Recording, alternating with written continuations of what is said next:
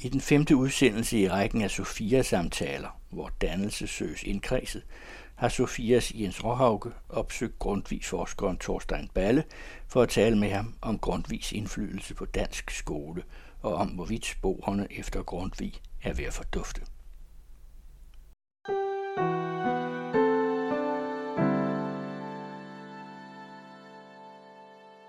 Tænketanken Sofia er brudt ind på Vartov, fordi vi ved, at der bag en dør derinde sidder en Grundtvig-forsker.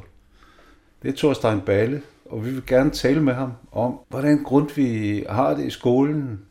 Lidt om Grundtvigs historie, men også om, hvorvidt Grundtvig er død i skolen. Sådan belyst ud fra Grundtvigs dannelsesbegreb og hans syn på skole i det hele taget. Så det håber jeg, du er med på, Thorstein. Bestemt. Det er godt. Så vil jeg godt starte med at spørge dig lidt om Grundtvigs dannelsessyn. Hvad har det betydet for skolen? Nu har vi et problem i det spørgsmål, du stiller mig. For du siger Grundtvigs dannelsessyn. Grundtvig er jo ikke bare Grundtvig. Fordi han er blevet fortolket så meget, som man i dag må sige, at selv når vi siger, hvad siger Grundtvigs tekster om et eller andet bestemt, at så er det i allerhøjeste grad også den tolkning, der er, og den tradition, der er omkring en bestemt tolkning. Det skal lige være sagt til indledning, fordi sådan er det, hvad skal man sige, med alt det, jeg vil sige om Grundtvig, det vil være i allerhøjeste grad knyttet til min overordnede perception af Grundtvig. Altså om min forståelse af Grundtvig.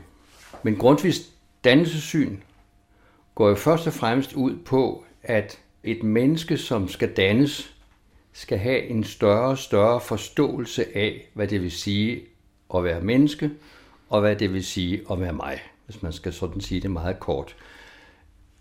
Grundtvig talte om et begreb, som han kaldte menneskets bestemmelse. Og menneskets bestemmelse var at finde ud af, hvad vil det sige at være menneske, hvad vil det sige at være mig. Og for at nå nogle svar på det, så skulle man oplyses. Og jo mere, kan man sige, lidt firkantet, jo mere oplyst man blev, jo mere dannet blev man også. Så det havde altså slet ikke noget at gøre med sådan en mere klassisk dannelsesforståelse af at opføre sig på nogle bestemte måder eller sådan noget lignende. Men det er en større og større forståelse af livet og livets mening, kan man sige. Det er helt centralt i hans øh, dannelsessyn. Kan man blive oplevet af sig selv? Kan man blive selvoplivet, eller kræver det, at man er sammen med nogen? Altså, nu trækker du så et nyt begreb ind, der hedder oplevelse. Jeg har snakket før om oplysning, men det er rigtigt, at Grundtvig også helt bestemt taler om oplivning, fordi forudsætningen for, at et menneske kan blive oplyst og dermed blive dannet, det er, at man bliver oplevet.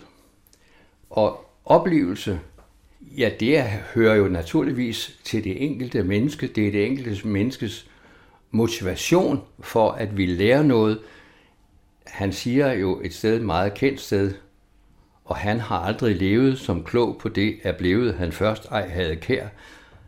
Det vil sige forudsætningen for, at man kan blive oplyst, forudsætningen for, at man kan blive dannet, det er i og for sig, at man har kærlighed til det, man skal oplyses om. Og det vil jo også så sige i en vis forstand kærlighed til livet.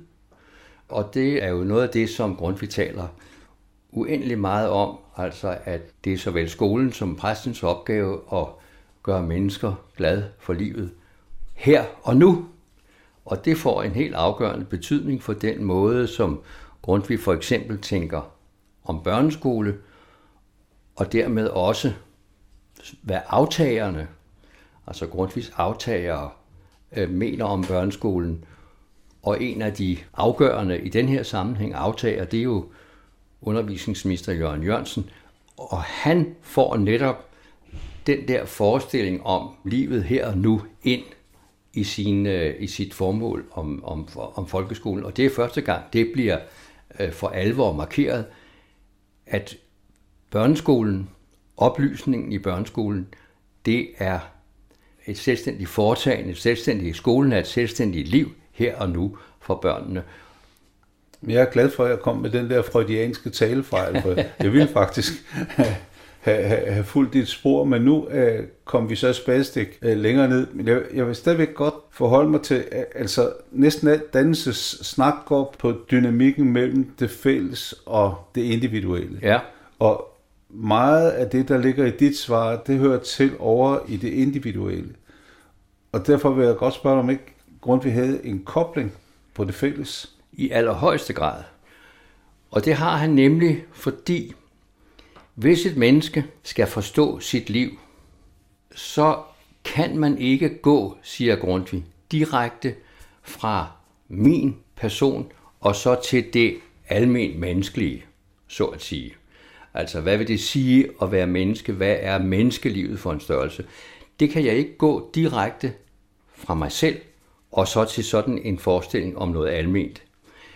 Der skal jeg igennem det, som er tid og stedsbestemt. Og det er folket. Det er fællesskabet. For at man kan, hvad skal man sige, overhovedet forstå, hvad det vil sige at være menneske, så skal man også indfælde sig i et folk. Så skal man også forstå, hvad det fællesskab er for en størrelse. Så der er hele tiden sådan en dynamik imellem det enkelte og fællesskabet, som det udtrykkes i folket. Nu, nu er det jo samtale her, og ikke video, for ellers vil folk kunne se på dine armbevægelser, at det drejer sig om en vekselvirkning. Ja, i allerhøjeste grad, og lige præcis ordet vekselvirkning er jo netop et af de begreber, som knytter sig til Grundtvigs dannelsesforståelse, oplysningstænkning osv. Altså, professoren K.E. Bukke betragter jo og skrev et meget stort, flot, øh, spændende disputat om netop vekselvirkningen hos Grundtvig, og han betragter netop det, at man hele tiden som menneske er i en vekselvirkning med sine omgivelser, men også med sine forestillinger om for eksempel historien og så videre. Så vekselvirkning er for Grundtvig og også i dannelsestænkning helt afgørende begreb. Hvad er det for en filosofisk tradition, Grundtvig har haft snablen ned i? Det sjove ved det er jo, at da Grundtvig bliver færdig på universitetet som teolog, der er han helt i overensstemmelse med tidens dominerende idé, rationalist. Altså en hver forestilling om, at følelser og sanser på en eller anden måde kan være med til, at du oplever verden, det tager Grundtvig på det tidspunkt afstand fra, fordi al sansning og al følelse er individuelt, øh, er subjektivt, er ikke sand erkendelse. Det skal du bruge forstanden, fornuften til. Så kommer han jo ligesom værter, den tyske digtersøn der, værter kommer ud i en fuldstændig umulig forelskelse i en elevs mor, som gør, at han bliver nødt til, og ligegyldigt hvad pokker han gør, så kan han ikke lade være med at blive ved med at være forelsket i den her kvinde, som har en mand og alt muligt andet. Det er en helt umulig forelskelse.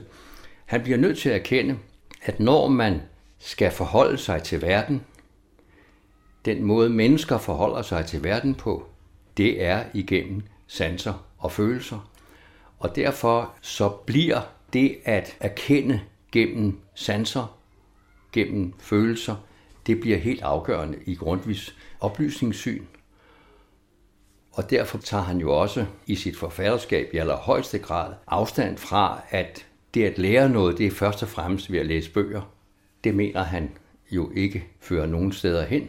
Det skal være netop en vekselvirkning, det skal netop være en relation mellem mennesker. Og så har han nogle bestemte opfattelser af, hvordan den relation så skal give sig udtryk. Han havde en erfaring hjemmefra, fordi han var blevet undervist af sin mor. Fordi det på det tidspunkt, altså i slutningen af 1700-tallet, når børn skulle gå i skole, øh, så var det en forfærdelig elendig skole, de kom ind i. Og derfor, hvis man overhovedet kunne, så lod man ikke sine børn gå i skole, men så hyrede man en huslærer, eller øh, moren øh, skulle undervise, eller forældrene skulle undervise barnet. Og netop det der med, at Grundtvig bliver undervist af sin mor, det får for ham sidenhen helt afgørende betydning i hans forståelse af, hvorfor var jeg så god til at lære noget? han kunne læse, da han var fire år, siges det, skrives det om ham. Og hvorfor var jeg så glad for at lære noget? Og det var, siger han, fordi der er en personlig relation imellem læreren og eleven. Ikke nødvendigvis en familierelation, men en personlig relation. Og det er jo det, der fører til, at vi i Danmark får et øh, klasselærersystem, som er ganske særligt i forhold til andre landes, hvor man kan sige, de, i de fleste andre lande, hvor man opererer med en klasselærer, der har man klasselærer i første klasse, så får man en ny i anden og i tredje og så videre deroppe af. Men den tradition, der kom med udgangspunkt i grundvis tænkning om, hvordan lærer et menneske noget, øh, og hvordan bliver et menneske glad for at lære noget, den tradition førte til, at vi fik vendt klasselærertænkningen opad, lodret, sådan at man sagde, jamen, hvis man skal blive god til at lære noget, hvis man skal blive glad for at lære noget, så skal man have en stærk relation skoletiden igennem med den samme lærer. Og derfor får vi jo også en læreruddannelsestradition i Danmark, som er ganske speciel, nemlig at vi helt frem til 1966, der bliver alle lærere uddannet som klasselærere. Det vil sige, at vi alle sammen havde fælles fag, historie, religion, dansk, skrivning. Det var klasselærerfagene, dem skulle man have, sådan som man kunne så at sige, gå ind og blive klasselærer, det vil sige have klasserne hele vejen op, så man bliver altså god til også at undervise en 7. og 8. og 9. klasse i dansk, selvom man ikke havde det som linjefag. Det er det der personlige aspekt, som jo også Steffen Brandt skriver om øh, i sangen, der går min klasselærer. Og jeg har tit tænkt på, hvordan det ville være i dag, hvis man skulle synge, der går min kontaktlærer. det, det er sådan, ja. altså, der er ligesom sket en afpersonificering ja, i hele skoleloven. Ja. Og derfor så vil jeg gerne så lige vende rundt. Nu Jørgen Jørgensen nævnte du, mm. som var den, der med grundvisk udgangspunkt gik ind og satte en dagsorden, som betød, at Grundtvig kom til at præge den danske grundskole mm. ganske meget. Ja. Det er jo så gået pænt tilbage siden. Det kan man øh, sige. Det gik status quo i, i pænt lang tid. Men et af de øh, punkter, jeg gerne vil slå ned på, det er 2006, hvor vi får en ny formålsformulering. Ja. Som siger, at skolen ikke længere, som du nævnte før, er noget i sig selv, men bare er en trædesten på vejen mellem øh, vuggestuen og gymnasiet eller ungdomsuddannelserne. Ja. Altså, at man i folkeskolen først og fremmest skal være for at blive forberedt til videre uddannelse. Præcis. Og det var lige nøjagtigt det, Jørgen Jørgensen stod meget, meget stærkt på i hele hans skoletænkning, og også i loven i 1937 og 1958, som jo er to centrale skolelov, og hvor man kan sige, at tænkningen og, og formålsformuleringen er den samme helt frem til 1975, da han stod helt skarpt på, at skolen må ikke først og fremmest blive en forberedelse til en, en videre uddannelse eller til et arbejde. Skolen er et liv i sig selv. Og det kan man sige, at det i og for sig også bringes videre i 1975-loven, men ganske langsomt derefter, så begynder det jo at, at udtynde sig, hele den der forestilling, og hvor det så i stedet for bliver det, at du går i skole for, at du engang skal et eller andet. Og det vil sige, at man altså, man skal hele tiden som lærer, det var jo noget det Kold, han, øh, Christian Kold, han advarede stærkt imod, så det var en af de største snublesten, en lærer kunne have, hvis man skal begrunde sin undervisning med, at det her det er noget, du får brug for en gang. Men det har du ret i, at i 2006, der kommer der for første gang for alvor et brud med den forståelse af, at skole, det er et liv her og nu, fordi der får vi en formålsformulering, som siger, du går i skole, fordi du enten skal videreuddannes i en anden skolesammenhæng, eller skal ud i erhverv. Det er jo lidt skæbnes ironi, at øh, ham, der på det tidspunkt lægger Grundtvig i dvale, øh, er en, som markedsfører sig som, som øh, Grundtvigs bannerfører i skolen, nemlig Bertel Hårder. Ja. Og det kunne tyde på, at han er tidstypisk i den forstand, at Skien Polen Han er jo uddannet mm. Kanskien Pol. Mm. Kanskien Polen har vundet over en grundviske højskolemand. Det er helt, det er helt oplagt hos ham.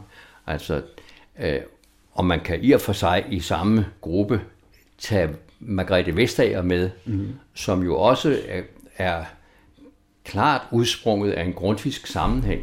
Udover at være radikal, så kommer hun fra en friskolesammenhæng osv. Men hun er jo også, ligesom Bertel, med til at ændre skolens måde at fungere på, og dermed også, efter min mening, helt afgørende for Grundtvig til at fordampe i folkeskolen.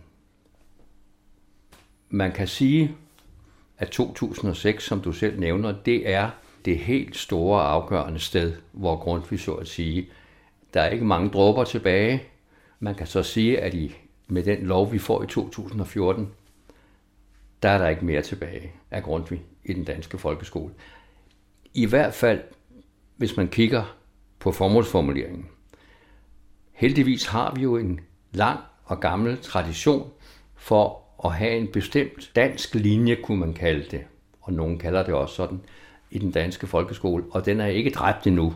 Men spørgsmålet er, hvor længe den så at sige kan blive ved med at have et vist liv i folkeskolen, fordi seminarieuddannelsen ændrede sig på det her felt også helt afgørende i 1966. Og frem fra deraf, af, der kan man sige, at der bliver der uddannet lærere, som i mindre og mindre grad har oplevet en seminarieuddannelse, som var præget af nogle grundviske øh, tanker. Så man kan jo da i allerhøjeste grad spørge, hvornår er det fuldstændig færdigt, og det nogen vil sige, at det er det. Jeg tør ikke, jeg har ikke lavet en undersøgelse af, hvordan lærerne ude i skolen agerer, fordi det har jo selvfølgelig helt afgørende betydning i den her sammenhæng. Men man kan godt forestille sig, at det bliver svært at finde Grundtvig. Så længe der var en formand for Danmarks Lærerforening, der hed Bondo, øh, så længe han var der, så var der helt tydeligvis, i hvert fald i Lærerforeningen, levende tanker om det grundviske. Og hvordan det går der, det ved jeg ikke, men, men det er jo klart, det har haft en vis betydning for den måde, lærerne har set sig selv og forstået sig selv, også ude i skolen. Men øh, jeg vil tro, at det kan være svært, måske umuligt efterhånden, at finde dråber tilbage af Grundtvig. Det hele er fordampet. Det, det hele øh, startede jo med den grimme ælling, da det viste sig, at danske elever øh, læste lige, lige så godt som dem i Trinidad Tobago, eller hvad man måske sige, ikke? At, at vi havde verdens dyreste grundskole, og resultatet på, på færdighedsom, læsefærdighedsområdet var meget purt. Ja. Var det Grundtvigs skyld? At det blev port? Ja. Det er der jo nogen, der mener. Ja. Altså, der er jo nogle øh, fremtrædende pædagogiske forskere, som mener, at det er Grundtvigs skyld, at vi har fået en folkeskole, som har været så i anførselstegn ligeglad med viden, så man altså kan måle det på den måde, som du nu nævner der. Selvfølgelig mener jeg ikke, det er Grundtvigs skyld, og det er heller ikke grundvigianernes skyld, eller Grundtvigs aftageres skyld. Altså Grundtvig var jo absolut ikke modstander af viden. Absolut ikke. Han gør meget ud af at sige, at det er vigtigt, at mennesker ved noget, hvis man nu skal sige det sådan lidt firkantet. Det er der ingen tvivl om, og han var jo også selv jo bestemt et menneske, som vidste meget og skrev om det. Det er jo helt absurd så meget, han har fået leveret ud i offentligheden af med skriverier. Øvrigt meget af det om, hvordan det skrevne ord ikke dur til noget som helst. Mm. Men alligevel så får han altså udgivet mere end 35.000 sider. Ja. Øh, det er helt absurd. Men han var absolut ikke modstander af viden, men måden, kan man sige, eller ideen, hvad du skal bruge din viden til, var jo øh, for Grundtvig kolossalt afgørende. Men der kan man jo så også spørge øh, om, øh, var det så katastrofalt, at børn i 3. klasse ikke læste godt? Altså, altså, hvis du spørger mig, øh, så vil jeg sige, det er helt forkert at gå op i det. Jeg er stærkt tilknyttet øh, den grundvikolske friskoletradition, og det har jo lige præcis været noget af det, som friskolen har dyrket. Det var, at man netop ikke skulle dyrke, at børn skulle udvikle sig parallelt med hinanden, sådan så når man nåede til anden klasse, så kunne alle læse sådan og sådan, og når man nåede til tredje klasse osv. Det afgørende var ikke, hvornår man kunne øh, læse, men det var, hvornår man fik lyst til at læse. Og det får alle børn. Det er der ikke nogen som helst tvivl om, og, og sådan som jeg kan se det i friskoletraditionen, som jeg jo også har arbejdet meget med, så er forestillingen om, at børn ikke har lyst til at få noget at, vide, og at børn ikke har lyst til at blive gode til at læse, det hører ingen steder hjemme. Men for mit eget vedkommende kan jeg sige, at jeg har en erfaring med, at jeg, da det pludselig gik op for mig, det var faktisk efter et højskoleophold, hvor skønt det var at lære noget, så lærte jeg jo, altså da det gik op for mig, hvor, hvor, hvor, hvor spændende det var, så var der jo ting og sager, jeg havde kæmpet med hele skoletiden igennem, som jeg lærte på tre eftermiddage. Altså, og på samme måde kan man sige med et barn, som skal lære at læse i 3. klasse, det er ikke afgørende, fordi hvis han eller hun i 4. klasse pludselig siger, ha, det her, det er spændende, så kan man lære at læse på meget kort tid. Så vil jeg godt prøve at afslutte med to mulige konspirationsteorier. Den ene går ud på, at alt det her instrumentalisme, der er sat i værk nu, med læringsmål, er det egentlig et angreb på folkeskolen for at få så mange som muligt til at gå i friskole. Det, det kunne være den, den ene forklaring. Den anden teori, det er, at dårligdommen er kommet for at blive, så friskolen begynder også i højere, højere grad at indrette sig på, at alle skal lære det samme på samme tidspunkt. Altså komme til at ligne den folkeskole, som nu, efter det du har sagt, er blevet ødelagt. Altså, den første konspirationsteori, at det skulle være hensyn til friskolen, at folkeskolen blev dårlig, den tror jeg ikke på. Men den er meget behagelig, er den ikke? Nej, det vil jeg ikke engang sige, fordi jeg vil sige, jeg, jeg synes faktisk, altså, men det er jo en ganske personlig opfattelse, jeg synes faktisk, at det er problematisk, at så mange forældre vælger at lade deres børn gå i friskole, uden at overveje, hvad er det for en idé, man så også, så at sige, indfælder sig i.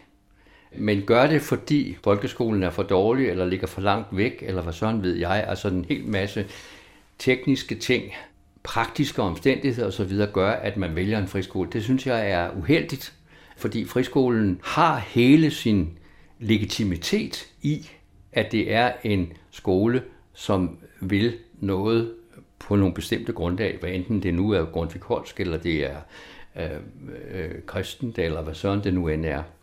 Øh, men det er sådan den ene ting. Den anden ting, som du spørger om, om friskolen så altså faktisk for at leve op til alle de mange ønsker om, at børnene skal komme hos dem, at de så begynder at indrette sig mere og mere.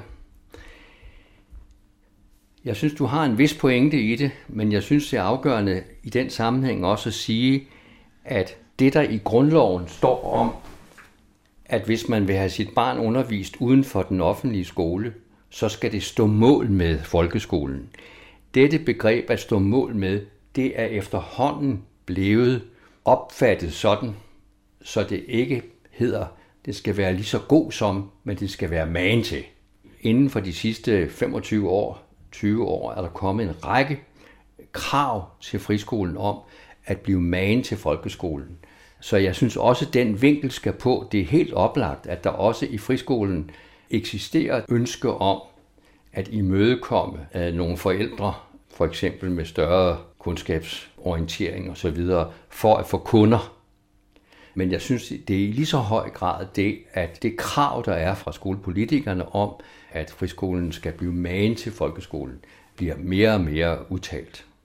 Ja, det, så har du altså på en eller anden måde bekræftet det her. Og derfor vil jeg, vil jeg bare slutte med at sige tak til dig og gøre opmærksom på, at der er grundviår til næste år, hvor du har truet med, at der kommer næsten lige så meget sider ud om Grundtvig, som han selv har skrevet, så han kan genopstå af asken på en eller anden måde.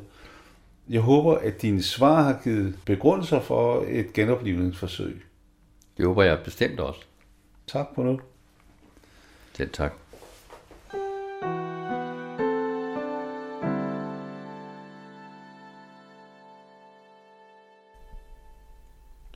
I hørte her Jens Rockauke fra Sofia i samtale med Grundtvig-forsker Thorstein Balle om Grundtvig og grundskolen.